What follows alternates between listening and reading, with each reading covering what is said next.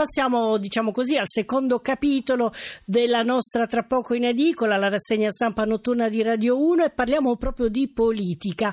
Oggi, eh, l'abbiamo detto, eh, sono attese eh, fra qualche ora le dimissioni dal Policlinico Gemelli e il primo consiglio dei, eh, del Presidente del Consiglio, ovviamente Gentiloni, e il primo consiglio dei ministri del nuovo anno, a mezzogiorno. Si parlerà dei decreti attuativi della Cirinna, la legge sulle unioni civili e sulla buona scuola, anche anche di questo dunque si parlerà. Ieri a trovare il Presidente del Consiglio anche l'ex Premier e segretario del Partito Democratico Matteo Renzi. Abbiamo già visto alcuni dei titoli dedicati alla politica, ma eh, vediamone altri proprio per introdurre poi i nostri ospiti. E dunque, come dicevamo, ehm, abbiamo visto, ehm, leggiamo subito una vignetta, una vignetta sull'unità, eh, due persone che corrono, mi sono accorso sotto di che brutta cosa sono i grillini, dice il primo, e il secondo gli risponde: Bene, allora smetti di votarli. No, davvero, che c'entra? E questo ci eh, ricollega ad un sondaggio che si troverà domani sul Corriere della Sera, un sondaggio di Nando Pagnoncelli che dice: eh, Partiti, il caso UE non scalfisce 5 Stelle, più voti e torna il primo partito, però poi a leggere vediamo che il testa a testa con i eh, tra PD e 5 Stelle prosegue. Quindi questo è uno dei primi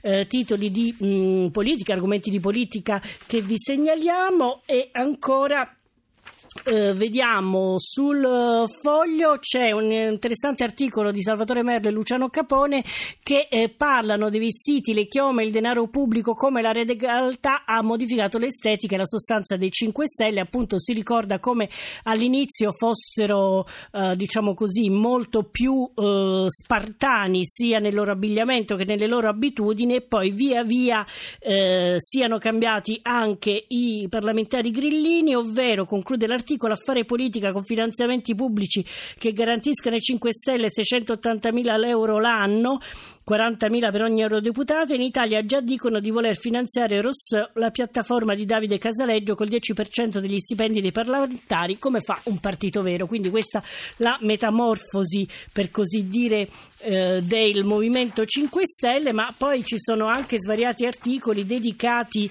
al, um, ad altre questioni. Per esempio, il dubbio segnala in prima pagina l'intervista a Miguel Gotor, sinistra del PD, minoranza cosiddetta bersaniana italiana. Ora Matteo lasci davvero sereno il Premier Gentiloni e noi a questo proposito rivolgiamo subito eh, qualche domanda ai nostri ospiti. Abbiamo con noi ehm, Due ospiti che ci aiuteranno ad addentrarci appunto nei meandri della politica e di quanto sta accadendo eh, dal punto di vista anche del governo. Abbiamo Paolo Armaroli, già professore ordinario di diritto pubblico comparato all'Università di Genova, e Carmine Pinto, docente di storia contemporanea all'Università di Salerno. E, a loro rivolgiamo subito una domanda, che è poi quella che si stanno facendo un po' tutti. Secondo voi, eh, così da osservatori, da esperti, anche di quelli quelle che sono le dinamiche parlamentari, quanto dura e quanto può stare sereno, per così dire, il governo Gentiloni?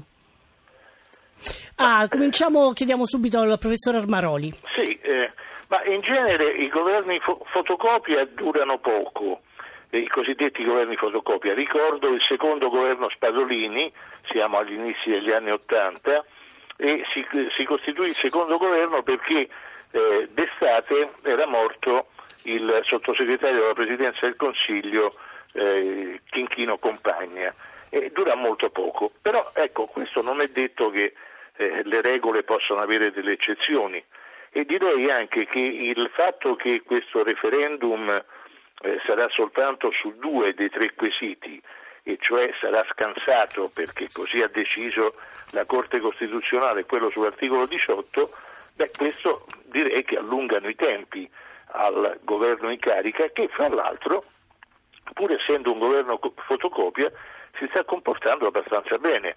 Eh, ricordo per esempio che il governo, eh, il, il, il, ministro Minniti all'interno sta facendo molto bene, e cioè eh, la sinistra che aveva sempre un po' sottovalutato il fenomeno dell'immigrazione, sì all'accoglienza, ma poi per i clandestini eh, Dio provvede, eh, beh, vabbè, eh, si è messo su un'altra onda.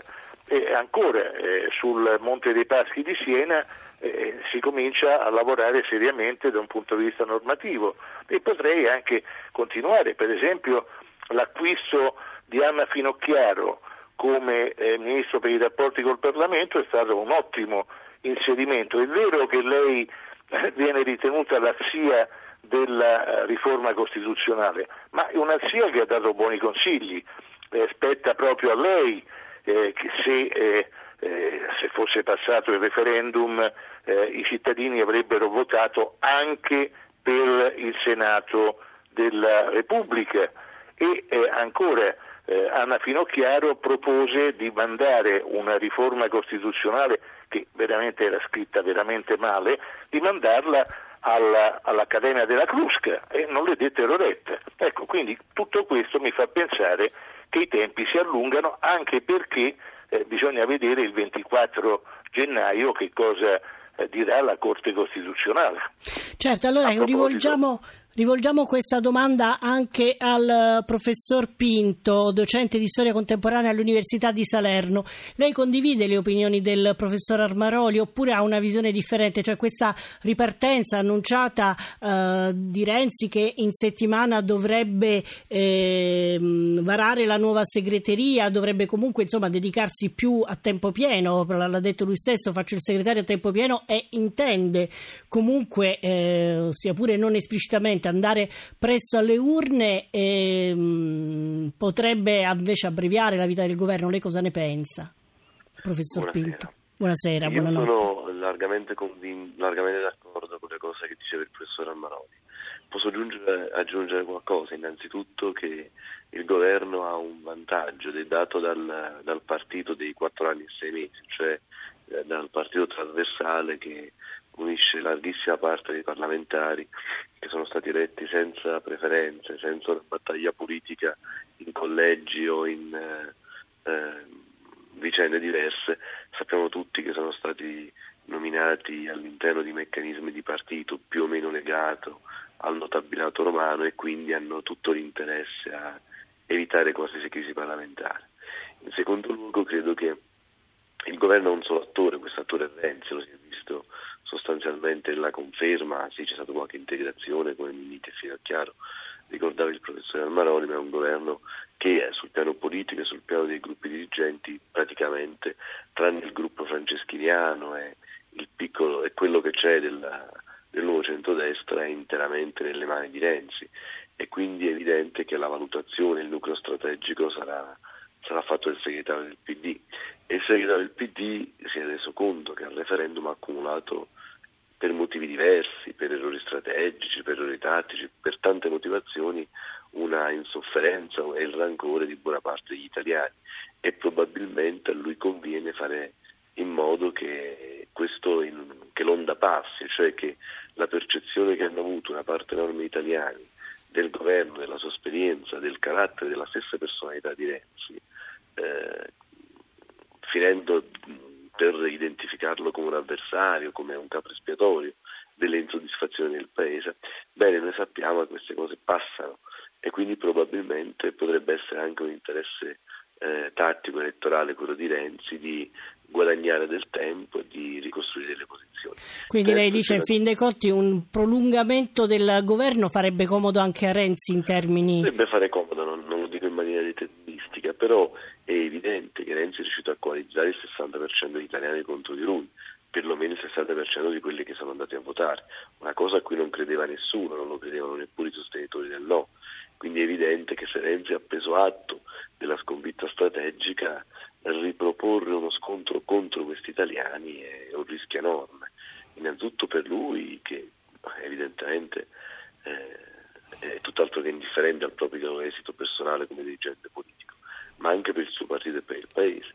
E quindi io credo che eh, lui valuterà un vantaggio, senza contare ovviamente le cose che detto il professore Almaroli, che sono tutte giuste, che riguardano la legge elettorale e io lo ripeto, non lo sottovaluterei, riguardano anche il fatto che nel Parlamento non c'è un partito del voto.